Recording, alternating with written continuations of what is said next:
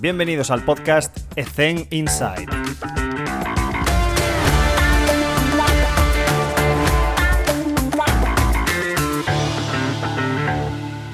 Muy buenas a todos y bienvenidos un día más a Ethen Inside. Hoy está con nosotros eh, Dani. Dani, ¿qué tal? ¿Cómo estás?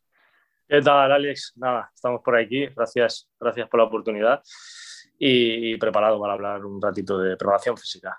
Seguro. Bueno, o no, porque hay veces que me, pongo a hablar y hablamos de otra cosa eh, completamente diferente. Daniel Vicioso, Daniel, ¿qué, qué, ¿cómo es una semana tipo en tu vida actualmente?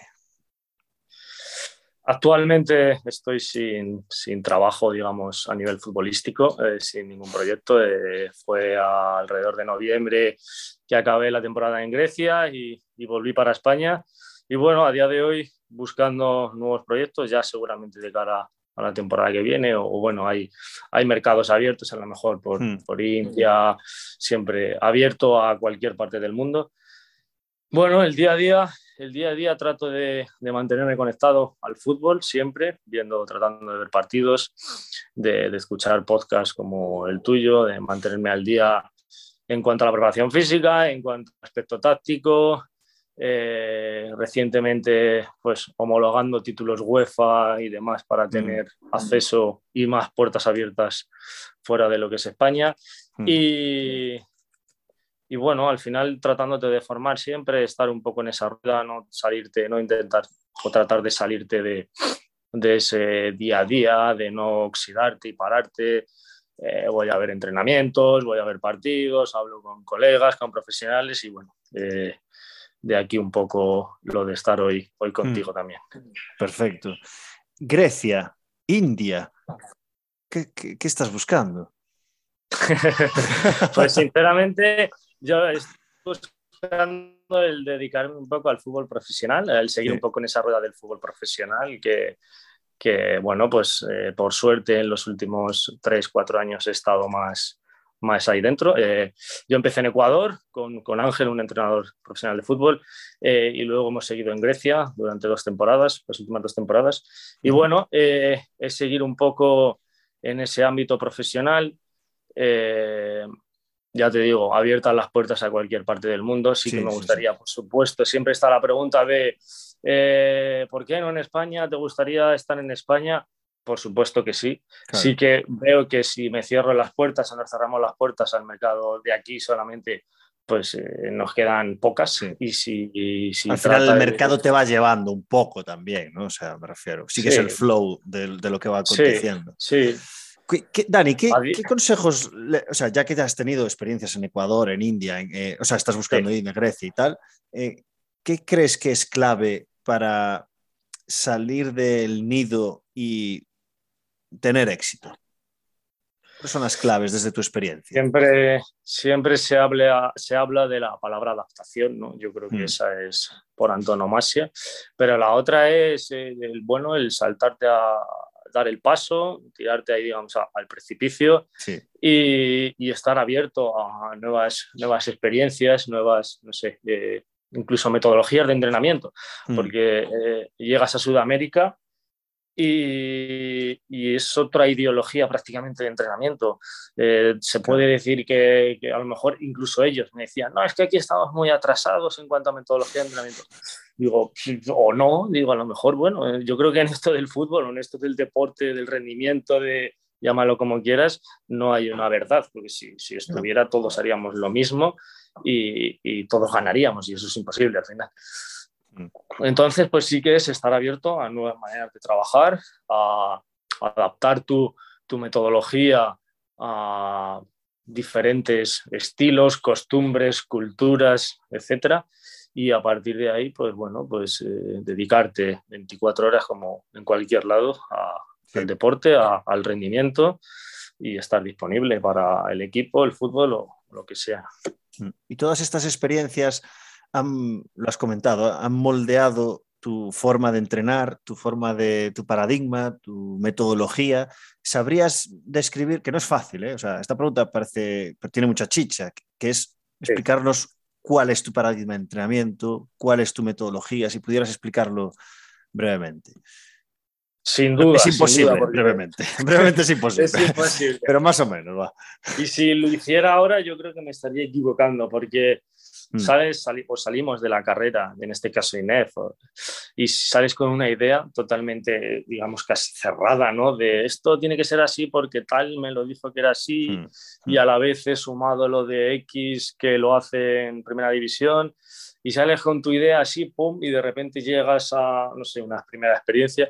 Yo te digo esas profesionales, pero la primera fue nada más salir prácticamente de la carrera a China a un nivel más amateur, más eh, eh, canteras, digamos, trabajo de metodología en, jóvenes deportistas, eh, en fútbol. Y, y, esa metodología con la que llevas, pues ya no sirve tanto, porque llegas a una cultura eh, completamente diferente en la que pues entienden a lo mejor las dobles, las triples sesiones, como te decía en Sudamérica. A lo mejor en Sudamérica están acostumbrados a triples sesiones de entrenamiento y aquí lo podemos ver como una locura.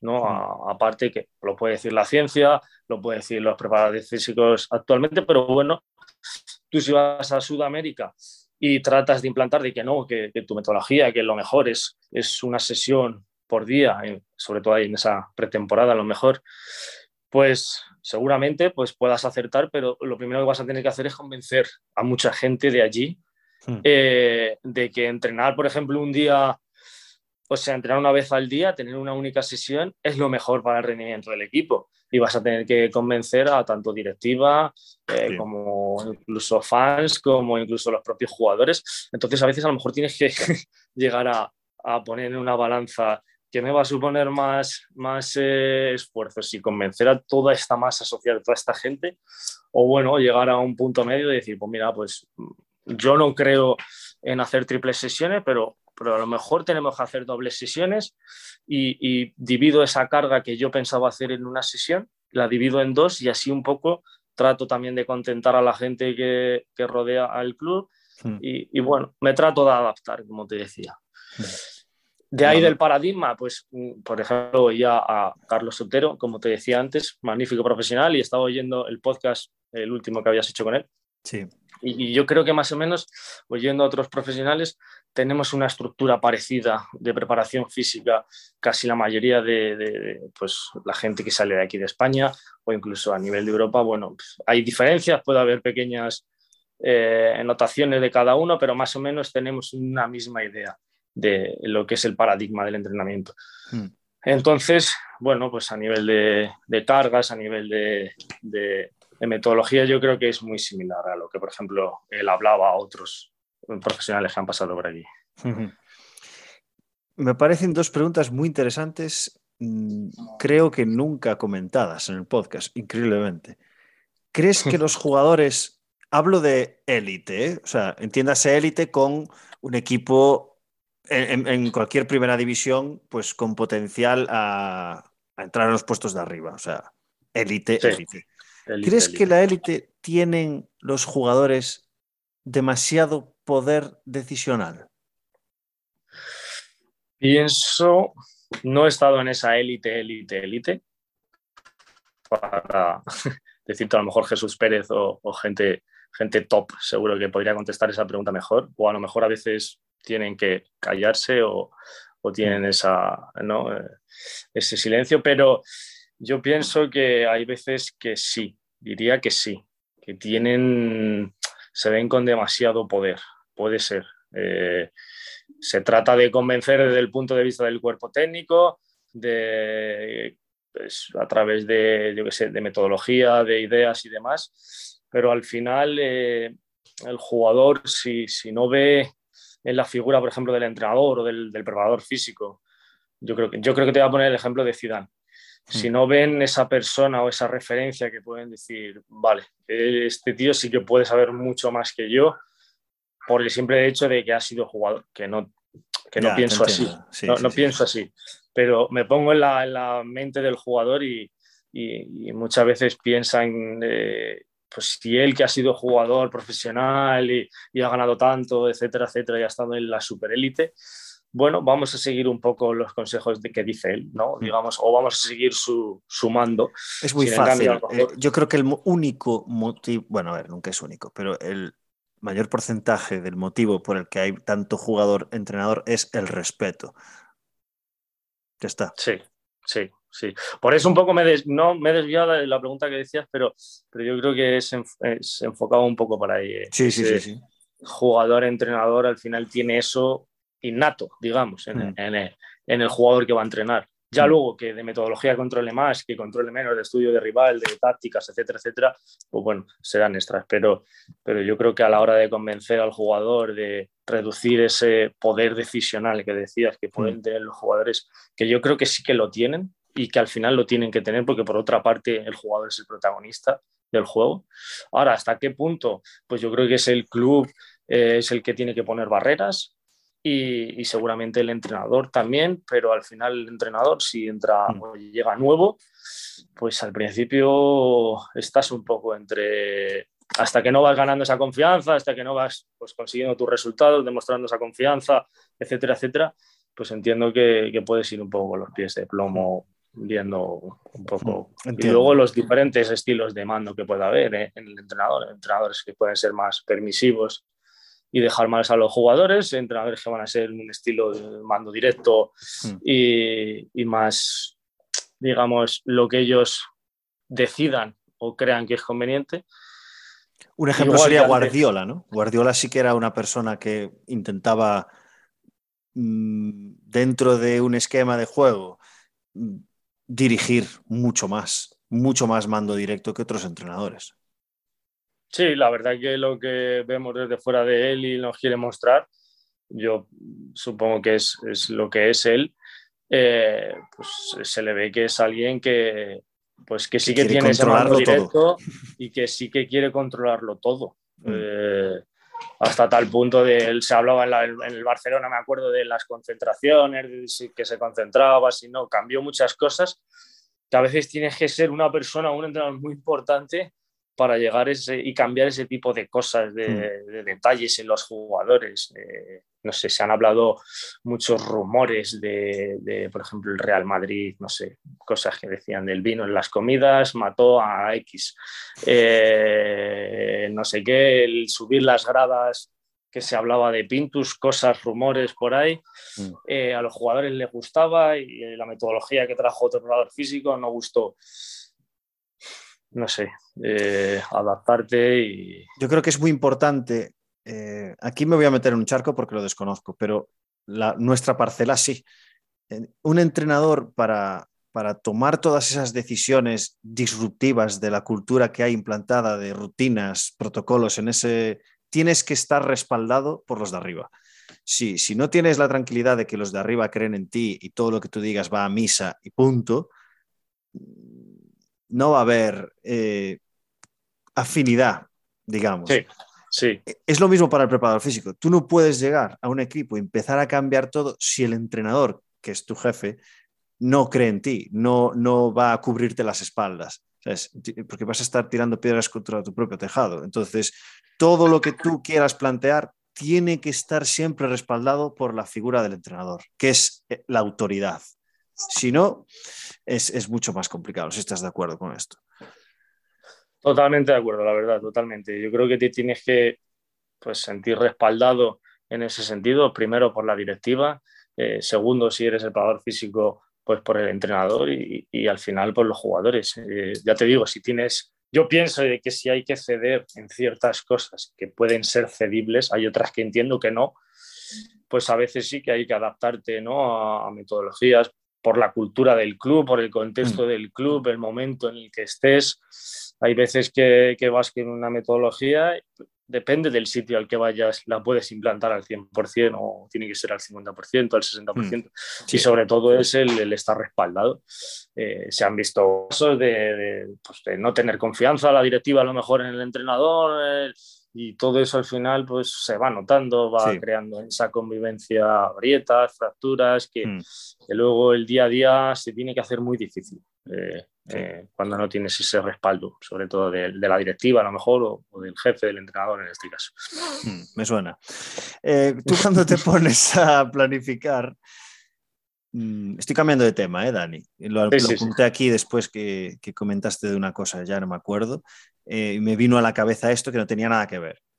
Tú cuando te pones a planificar, de repente, pues aparece un voluntario ¿no? Una sesión, un momento, un espacio de tiempo que tú decides que es voluntario.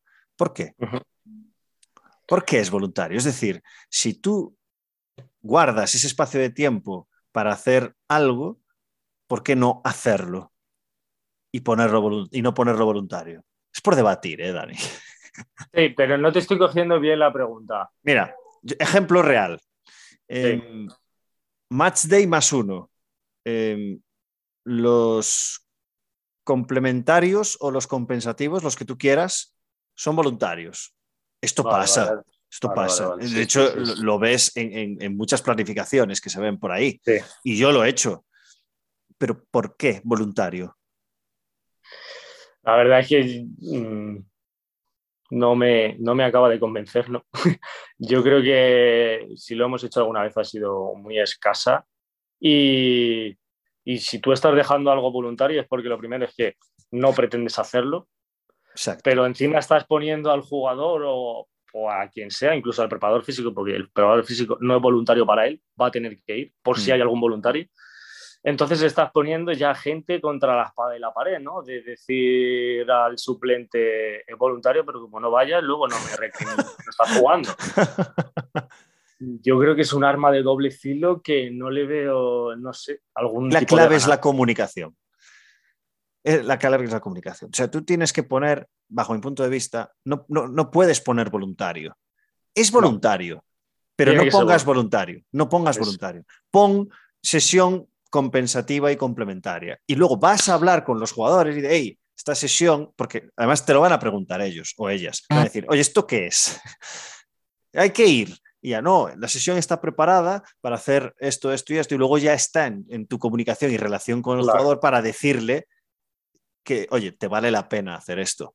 Pero él ya va a sentir que es voluntario y no obligatorio, ¿sabes? Vale, así es, así es. Yo, yo, pienso lo que te digo. Me parece un arma de doble filo el ponerlo en mm, las planificaciones. Eh, y yo pienso que tiene que salir un poco del jugador, ¿no? Eh, tiene, que, mm. tiene que ser ese extra que dé para llegar a poder ser, titular. Sí. Eh, entiendo, sin decirle nada, que sea él el que diga, oye, ¿puedo venir el martes que has dado libre? De, 9 a 11, puede haber alguien aquí conmigo y tal, que esos casos pasan y sí que suelen tener. Y entonces en ese momento sí que puedes meter al, al, preparador físico durante ese tiempo. Es lo que te decía, no obligar tampoco al preparador físico, oye, que seguramente haya voluntarios, sí o no. Pero. Es que además, fíjate, yo prefiero que. Prefiero que no ah. venga a sembrar esa semilla que comentabas antes de, hostia, tengo que ir porque si no va a haber represalias. No, no, no, no, perdóname. No va a haber represalias de ningún tipo. Esto es lo mejor para ti, por este objetivo, porque no has, no has jugado suficiente o no has jugado y si quieres estar a punto para una oportunidad que te aparezca, que no te pase el tren y estés preparado. Eso, ahí es donde tienes que comunicar bien y, transmitir. Pero desde luego, no ir por si a ver qué pasa si no voy. Eso, eso nunca. Prefiero que no vengas. Sí. No, porque van a ir, van a ir pero sin, pues, sintiéndose obligados. Exacto. Y a lo mejor esa, esa, propia voluntad, ¿no? Hmm. Porque al final estás, poniendo, estás dejando eso como... Mm, voy a contar a los que vengan. Exacto, exacto. Yo creo que pierde todo el sentido, pierde todo el sentido, ya te digo. No, de primeras no te cogía como la pregunta y luego... Es que hay veces que... me explico fatal, porque tengo una paja mental. la verdad es que no recuerdo o yo te diría que casi nunca hemos puesto la palabra en una planificación voluntaria. Ya, vale. Sí, que sí, como tú dices, en una comunicación, en una conversación, le hemos podido decir, oye, yo voy a estar aquí de 10 a 12. Claro, si lo quieres coger bien, Exacto. si no, pues... Exacto. Em, Em, antes de que se me olvide, es que no sabía si contar una cosa otra. Antes de que se me olvide, em, Dani va a compartir con nosotros, ya lo ha hecho, ha compartido con nosotros una serie de vídeos, de tareas, y, y, quiero aprovechar esto para dos cosas. Primero, agradecerte públicamente que compartas contenido con nuestros suscriptores. Ya sabéis que tenéis la newsletter que se pasa todas las semanas y tal, con gente o sea, con contenidos que solamente comparten los que, los que pasan por las entrevistas. Así que, Dani, muchísimas gracias por eso. Y segundo, dar gracias públicamente a la gente que no me dio el contenido en ese momento, sino que me lo dio posterior, que bueno, ya lo veis que se está enviando y no, digo nada, pues oye, decirles públicamente desde aquí a todos los que me dieron el contenido después de la entrevista, que estoy súper agradecido también, ¿vale? Que también se lo merecen. Vale, tema de idioma. Eh, ¿Cómo llevas esto? Del idioma? Por ejemplo, en Grecia, ¿cómo fue la experiencia? Eh, a ver, el idioma eh, yo creo que es básico, ¿no? El inglés, manejarte en el inglés, en el mm. español, ya, pues bueno, tenemos esa suerte. En Grecia, por ejemplo, mm, el inglés está mucho más, eh, pues en cuanto a, población, está mucho mm. más, no sé, arraigado que aquí. Al final, al tener un idioma que puede ser hablado por, pues no sé, 11 millones que son el país y 3 que serán Chipre, no lo habrán 14, 15 millones de personas en el mundo, a lo mejor, por decirte números. pues al final eh, tienen que buscarse otro idioma que sea un poco más, eh, a lo mejor, eh, hablado. Y, hmm. es verdad que está más arraigado el inglés. Prácticamente cualquier persona, te hablo a lo mejor adultos de pues, 50, 60 en una tienda de, que no sea ni turismo sabe hablar inglés. Entonces con el inglés no hay ningún tipo de problema. Y luego, verdad que nos encontramos un idioma que de primeras puede parecer muy difícil a la hora de leer porque eh, la escritura es totalmente diferente, el hmm. alfabeto, etcétera, etcétera, es totalmente diferente. Hmm. Pero eh, la pronunciación, palabras, es realmente fácil sinceramente. Eh, si podemos pronunciar y decimos una frase en griego, cualquier español, la pronunciación, eh, ellos pueden pensar que somos griegos, porque la pronunciación no es como el mm. inglés, que a veces sí que necesitas, no sé, ciertos tipos de notaciones y demás. La pronunciación en griego es totalmente similar al castellano. O sea que en inglés, el primer año... ¿Cómo se dice en griego? Muy buenas a todos y bienvenidos a Thing Inside me, pillas, un poco oxidado. y buenos días, buenos días, hola, ¿qué tal? ¿Cómo estás? No sé. Eh, eh, no me acuerdo ahora. O buenas noches, o sea, algo, dame algo. Ah, vale, vale, vale. Dame algo, dame algo. Calinita. Calinita.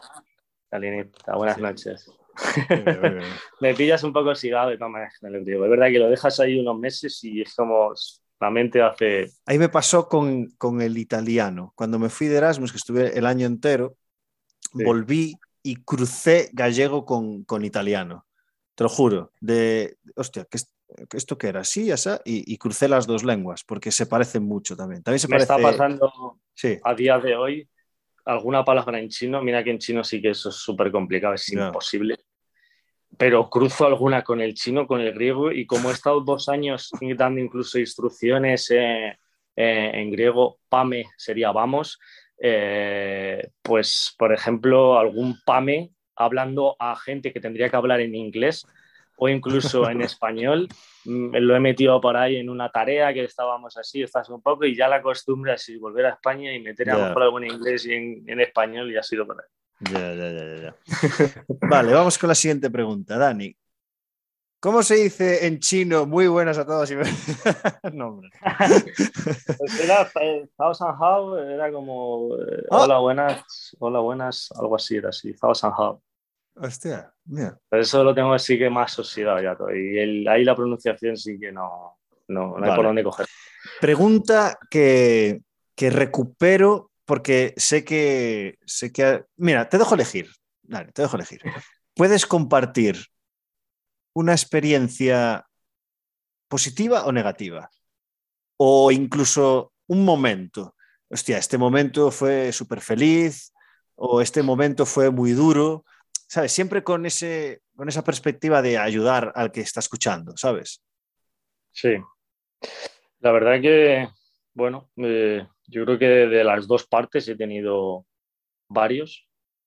Eh, así como mejor, pues sinceramente para mí estar a lo mejor en Grecia y este año la primera jornada jugábamos contra Olympiacos en casa de Olympiacos. Es un equipo pues, seguramente a nivel de baloncesto muy conocido, a mm. nivel de fútbol bastante conocido también. Mm.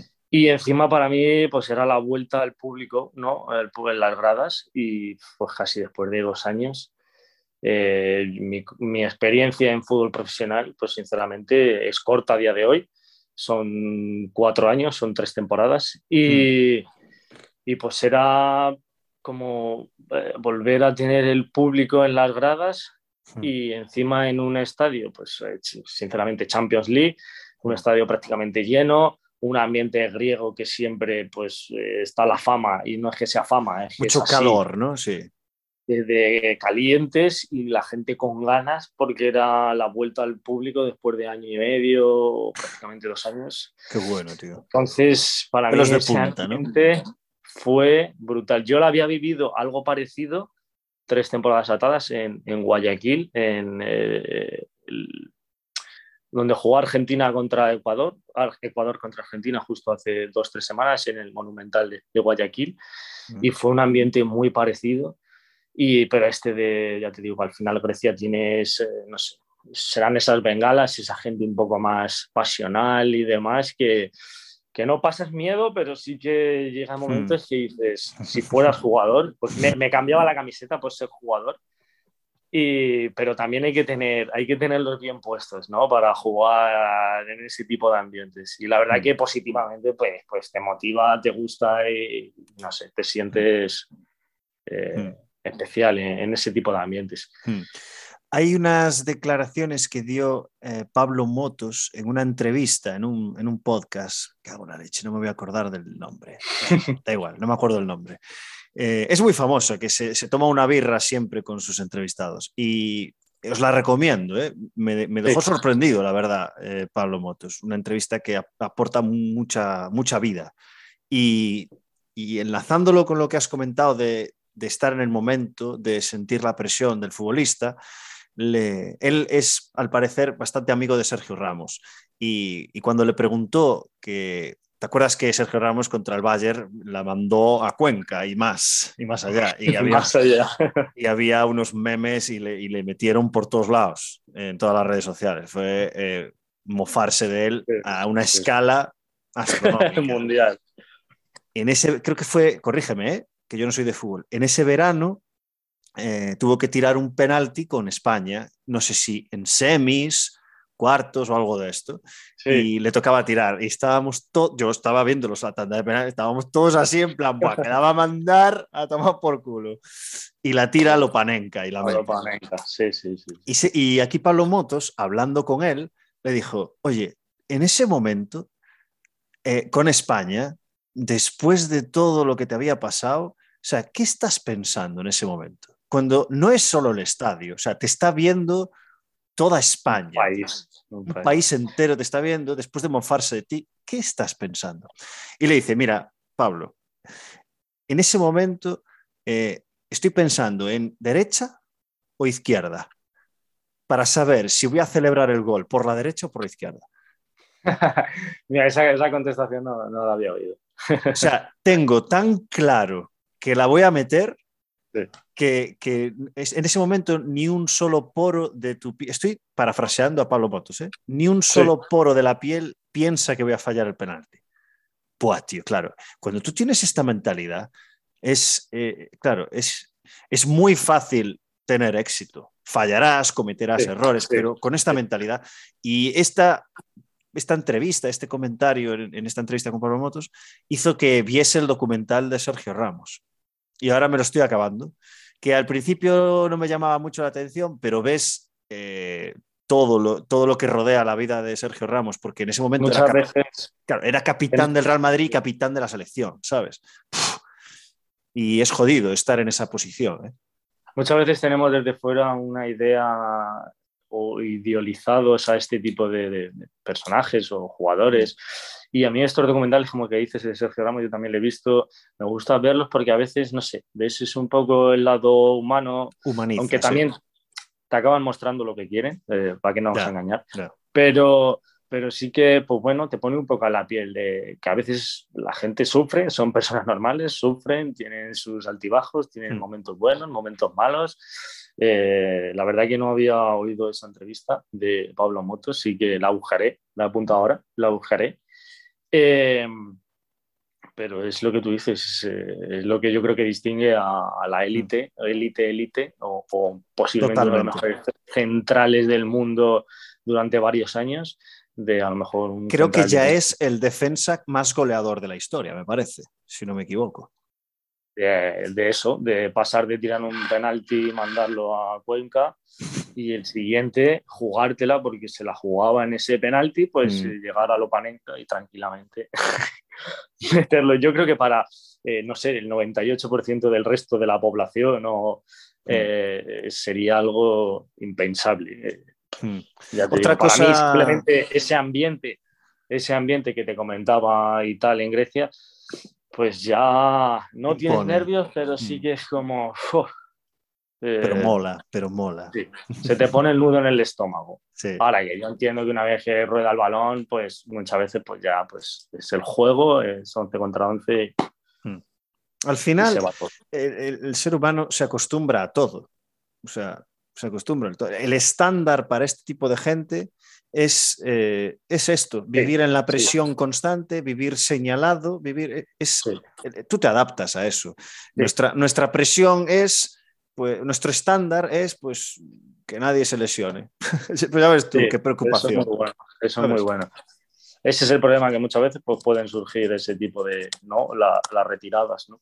Hmm. que al final a nivel mental pues sufren, de, no tienen esa presión, no saben en qué atarse y, al hmm. final pues hay gente que, jugadores, ¿no? que lo han pasado mal y, y se vea, por ejemplo, salía hoy veía la imagen de Wesley Snyder jugando en amistoso en favor de la guerra de Ucrania y está como una bola el tío. este iba a preguntar, ¿qué edad tenía Snyder?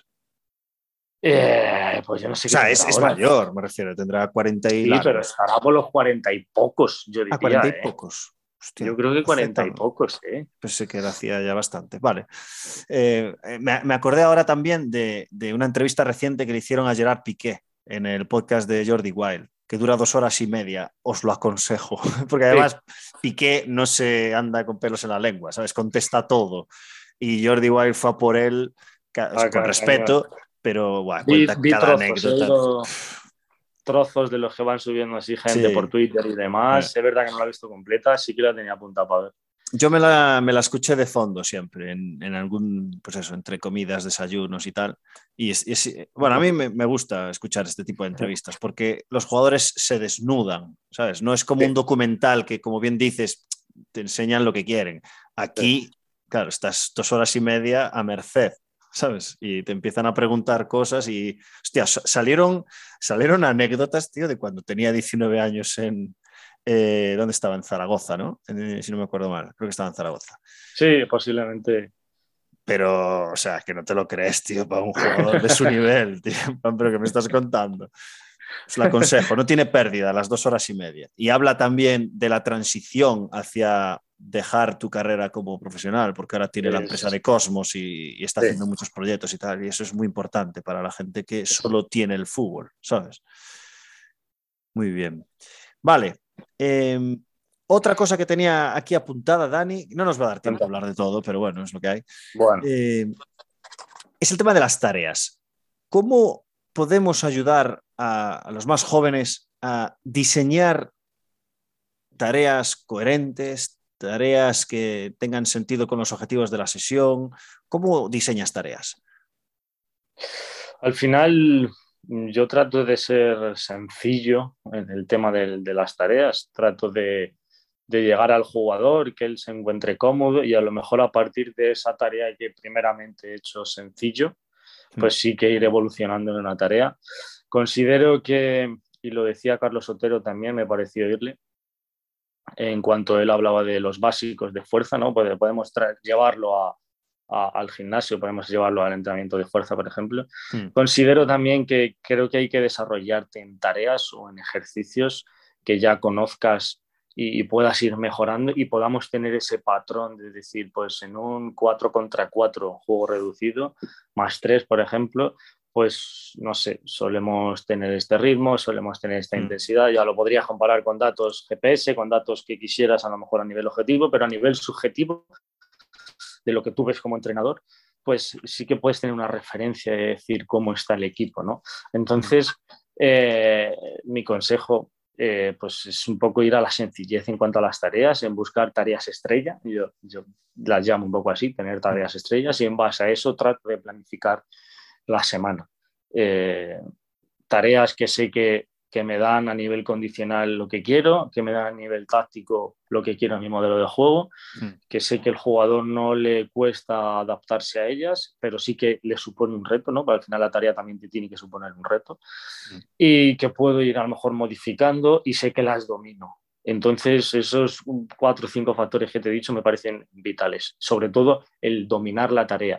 Lo que no me gusta es es cada día diseñar una tarea nueva, por, el simple hecho de decir, no, es que tenemos que hacerle al jugador que, cada, que no vea siempre lo mismo, que siempre sea una tarea nueva y hoy que le espera y que le espera. No, yo creo que cada cierto tiempo, no te digo que toda la semana repetirlo, ni, ni volvernos repetitivos, no, pero sí que, no sé, 10, 12 tareas, estrellas en las que en esas te vayas moviendo y vayas teniendo la referencia, porque sabes que esas tareas te dan lo que tú quieres en el modelo de juego. Que al final esas tareas entiendo que son estructuras. Te pongo un ejemplo de básquet. En básquet es muy común hacer un 11, que es una tarea pues, de transiciones. Claro, mm. esa es la estructura del 11, pero luego tú en el 11 puedes hacer una infinidad de variantes increíble. Entonces tú, es cierto que haces, por ejemplo, todos los martes, todos los martes son 11, o los rondos.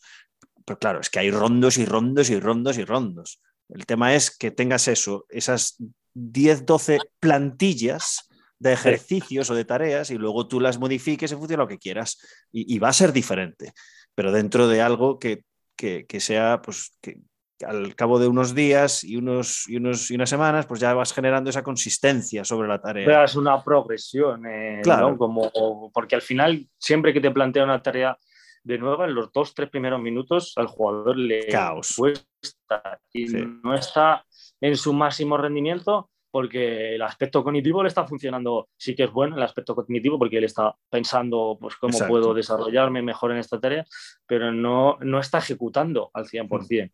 Entonces, sí que llevar un balance ¿no? entre lo cognitivo y la ejecución, que me diga, oye, el jugador no se está aburriendo y está ejecutando automáticamente, pero, pero a la vez sí que pues, no se puede desarrollar y puede crecer en esa tarea. ¿no? Claro, es que fíjate, eh, el hecho, yo creo que aquí es, es, un punto bastante reflexivo, porque si eh, me lo llevo al básquet, de nuevo, porque es lo que domino. Sí, sí, sí las jugadoras, si les pones a hacer 5x5 todo el rato, depende de qué 5x5, ¿eh? pero en general van a estar contentas, no van a caer en monotonía. ¿Por qué? O sea, tú si pones de lunes a viernes todas las tareas 5x5, en teoría, tú piensas monotonía. Pues no, no ocurre. ¿Por qué? Porque cada vez es diferente. Es la misma estructura, 5x5, pero cada día va a ser diferente porque tienes ese caos que es variable en, el, cual tú te vas moviendo, que es lo mismo que un partido. Eh, eh, eh, es, partido es, es, otra tarea, digamos, ¿no? Pues el problema es que tú tengas tareas que provocan monotonía. Entonces las vas cambiando, pero si tú encuentras una fórmula entrecomillada que, que te funciona, no hay por qué variabilizarlo, no hay por qué cambiarlo sigue fiel a lo que funciona, que lo dijiste muy bien antes. En esos cuantos, a lo mejor podríamos decir ejercicios accesorios o ejercicios complementarios, ahí sí que a lo mejor dar, o incluso pues eh, tiene que haber tareas que se adapten al rival y hacer ejercicios más tácticos que digas, pues este ejercicio más táctico de esta semana va a ser pues porque al final el rival me orienta la presión de esta manera, yo quiero trabajar esto y vale, pues ahí sí.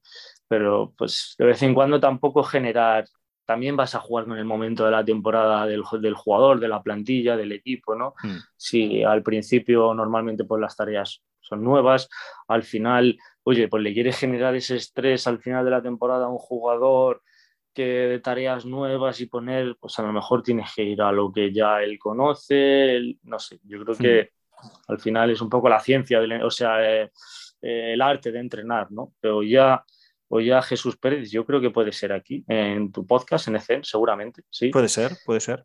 Eh, no sé si le hacías tú la pregunta o salió la diferencia entre arte y ciencia, ¿no? El arte y la ciencia de, Lo dijo del aquí. entrenamiento. Y pues él al final abogaba, yo me quedé mucho con eso, por, por el arte de entrenar, ¿no? Que es eso que te va a decir en qué momento de la temporada estás, eh, si tienes que, que, en la tarea, pues que, sea una tarea mucho más fácil a nivel cognitivo, que, sea, que le suponga un reto mayor, eh, jugar un poco, ¿no? Porque la ciencia sí que te va a decir que pues, al jugador le tienes que desarrollar cognitivamente, que tiene que recorrer este número de kilómetros, este número de distancia, sprint, etcétera, pero al final pues tienes que ver también, ¿no? dónde estás y cómo está el jugador. No puedo estar más de acuerdo. Dani, ha llegado el momento. Cuéntame alguna pifia, va. Seguro que tienes algún momento, eh, yo qué sé, en algún entrenamiento, en el vestuario, eh, en la oficina. Alguna pifia, va. Alguna pifia. Mira, eh, la verdad que pensaba que iba a ser más difícil, pero se me acaba de venir a la cabeza. pues estaba colocando un circuito con picas, digamos. Y yo no sé cómo, no sé cómo pasó un jugador cuando yo estaba clavando la pica. No, no, no, no, no, no puede ser. no pasó a grandes, pero sí que le rocé el dedo gordo y se fue con sangre el dedo gordo. En ese momento me quería morir. Pero qué burro, pero qué era este jugador. No sé cómo pasó por ahí en ese momento, ya te digo, no sé si estaban haciendo alguna vuelta de. No me acuerdo ahora mismo. Pero en ese momento la pica pasó pues, en su bota, la bota la llegó a atravesar un poco y, y su dedo soltó algo de sangre. No pasó a más porque el jugador pudo jugar esa, esa semana, esa semana hizo gol concretamente. Y encima era un lateral izquierdo que no, pues que no solía hacer goles. O sea que te, la, te lo fue a dedicar era... después del, del no, no, no, pero sí, verdad que luego estuvo la broma, ¿no? De vuélvele a. ¿Quién, vuélvele quiere a meter gol? ¿Quién quiere meter gol? Pero sí, la verdad que recuerdo esa como una buena pifia. Hostia, no, es... no, pifia no, porque mira, esto lo hablé con, con Pablo, el, el efecto mariposa, tío. ¿Tú crees que por haberle rozado hayas provocado una serie de eventos posteriores que hayan provocado en el gol de ese fin de semana? No, no te que, le hayan, que le hayan, fíjate, fíjate, o sea, estoy, hablando en serio, ¿eh? ¿Tú crees que, que, el hecho de haberle hecho sangre haya provocado que haya pasado más tiempo en el fisio, que de alguna forma haya invertido más tiempo en recuperación, posesión, y eso haya hecho que esté más fresco el partido y haya hecho que marcase gol? ¡Buah, tío! Puede ser. Puede ser, puede ser. Habría que buscar por ahí los encajes, pero... Bueno, tío. Esto lo hablamos con Pablo eh, la semana pasada. Qué interesante, tío. Al final que cambiara la bota, que cambiara la bota, que, que yo qué sé, que... Exacto. Mil Exacto. cosas, mil cosas, sí. La bota la tuvo que cambiar. Siguiente. Qué sí, bueno. Te digo que, no sé, fue una cosa muy, Qué bueno. Porque no, no, tenían que estar ahí, sinceramente. Vale. Eh, esto nos pasa mucho, que eh, ¿cómo fue? ¿Con quién fue? Creo que fue con Eric Roqueta, que, bueno, a quién no le pasó, ¿no? Trabajar con elásticos y, y liarla. De, de, una forma o de otra, pero liarla. Sí. Eh, a mí me pasó también. Y a partir de, de, de, que le ocurrió cierto evento, esto está en nuestro TikTok, o sea, lo podéis ver. Eh, siempre, siempre, siempre, siempre comprueba la, las, los elásticos antes de ponérselo a los jugadores. Siempre. Tampoco te asegura nada. También, yo su, suelo hacerlo y no te asegura tampoco que sí que sí que no, no, no, pero sí que hay ciertos momentos que a veces el cuarto de material está en un lugar frío, yeah, ese, yeah. esa goma está como muy fría y la primera vez que la estiras parte por el simple Boom. hecho de, ¿no? A lo mejor hablaríamos de física ya, no sé qué elemento intervendría, Yeah. pero si ese cambio a lo mejor de temperatura, eh, estiramiento y demás. Pierde elasticidad, pierde, pierde capacidad. elasticidad y, y si es verdad que si no lo pruebas, pues te puede pasar. Hmm. No me ha pasado. Yo creo que en ese momento tengo suficiente para un par de años. Yo es que, yo es que Dani, soy, soy un culo fino. Yo en un pabellón, el pabellón se está más calentito, entonces no tenemos estos problemas con las bandas elásticas. Eso es otra cosa que, me parece eh, heroico, tío. ¿Cómo, o sea, tú cuando, cuando estás en, el campo y, empieza a, No sé si te has encontrado con la tesitura de estar nevando. Mira, me he encontrado con, yo creo que casi peor. Eh, yo donde estaba en China, es verdad que no era, no era a nivel profesional, era seguramente sub, sub 16, sub 19, solía entrenar allí de, equipos como que tiene reglados el gobierno, con mm. la federación a lo mejor de, la ciudad y demás. Eh, es una ciudad al norte de China, prácticamente pegando con Rusia y, ha habido días de entrenar a menos 17 grados, llegamos a entrenar a menos 18, menos 19. En esos momentos la pelota se vuelve durísima, las botas se ponen duras, eh, el césped está completamente duro, el móvil se apaga, todos los sistemas tecnológicos se pueden llegar a apagar. Eh, incluso entrenar con nieve en esas condiciones, pues porque al final teníamos que... Sí es verdad que fueron dos, tres entrenamientos, porque pues estando en esa ciudad lo que normalmente hacían todos los equipos ya era bajar sur, eh, pero bueno, hubo unas semanas ahí post, post navidades que tuvimos que entrenar sí o sí allí en esas condiciones y, ya te digo, er, entrenamos con nieve, entrenamos a, yo creo que era menos 17, menos 18 grados. Vale, Dani. ¿Cómo es un calentamiento o activación, entiéndase, a menos 17 grados. ¿Qué hay que hacer? Yo entiendo que tiene que ser muy prolongado y tiene que ir eh, en, mucha progresión también, ¿no? No puedes pasar de 0 a 100 porque simplemente el frío te puede llegar a congelar los pulmones. No, va a ver, es muy complicado. Sí, sí, sí, creo que muy fuerte de decir congelar los pulmones, pero estamos hablando de temperaturas extremas. O sea, mm. ahí hubo dos, tres entrenamientos que superaron los menos 15 grados.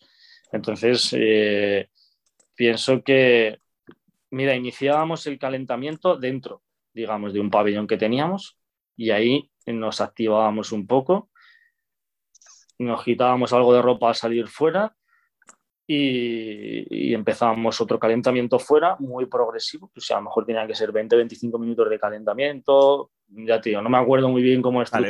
simplemente aumentas los tiempos, pero el calentamiento es lo mismo, o sea... Sí, yo creo que tampoco sí que no pasar a hacer un sprint a lo mejor en, en primeros 5 o 10 minutos, hmm. hacerlo muy prolongado, pero no, ya te digo, no recuerdo muy bien cómo lo sería, pero sí que, pues, lógicamente mucho más duraderos. Y, el problema del entrenador para dar el feedback, o sea, claro, no, no puedes mantener a la gente estática durante demasiado tiempo tampoco. Complicado. A ver, yo es como tú decías antes, al final nos adaptamos y nos acostumbramos a todos. Yo podría sufrir más, esa gente Buah, claro. Claro. Entonces, ¿Qué haces tú? Estás haciendo skipping todo el rato. claro, ¿cómo te mantienes tú?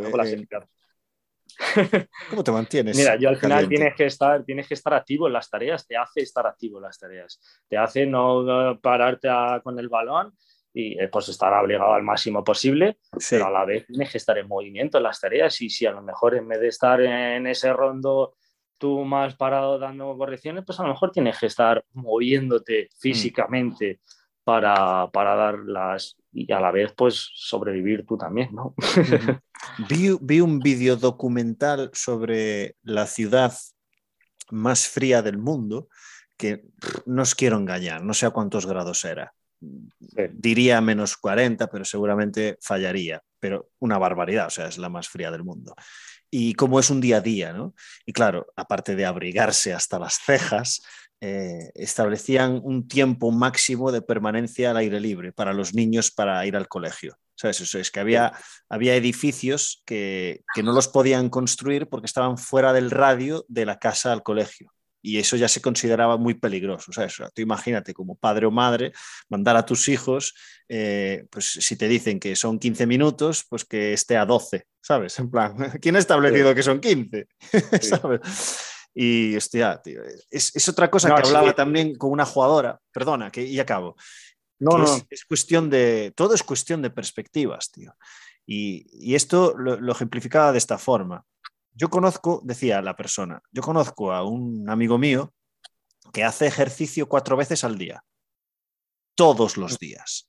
Lee dos libros por semana, porque tiene tiempo, y, y además lleva una dieta espectacular. Desayuno, comida, merienda, cena, estricto, súper estricto, todos los días y no falla nunca. Está en la cárcel.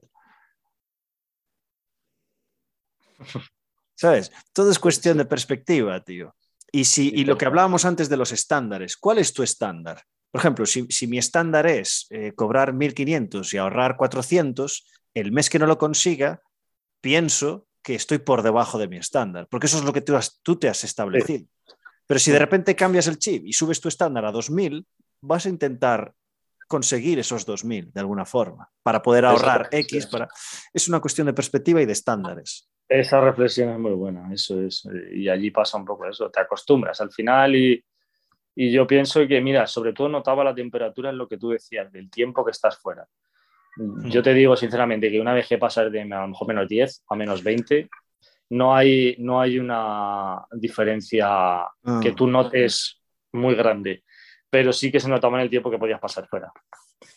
O los entrenamientos sí que ahora que lo decías, recuerdo que sí que fueron entrenamientos cortos, simplemente pues, por intentar no perder la forma, tampoco podíamos hacerlo dentro, tampoco tenía a lo mejor ese sentido hacerlo dentro. Y... Hostia, claro, pero los partidos siguen siendo de 90 minutos, ¿no? Sí, a ver, eh, no llegamos a jugar nunca. De hecho, por ejemplo, ese equipo, ese año estaba, el equipo de la ciudad estaba en Superliga, en primera división. Y es verdad que allí la, la primera división china empieza ahora, más o menos, empieza por abril, mayo. Hmm. Y de hecho pueden llegar temperaturas frías todavía hasta abril, mayo, pero ese equipo, las cuatro o cinco primeras jornadas, por ejemplo, de esa ciudad, juega fuera siempre.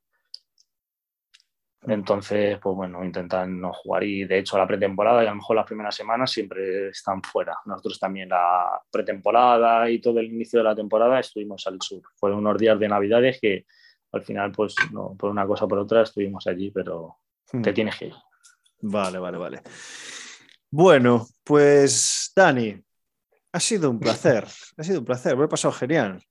Eh, se ha hablado que cada vez es más difícil que aparezcan cosas nuevas y, de nuevo has aportado mucho, mucha experiencia nueva y, mucha información que seguro que es muy útil para, mucha gente y seguro que has hecho despertar a, a la gente.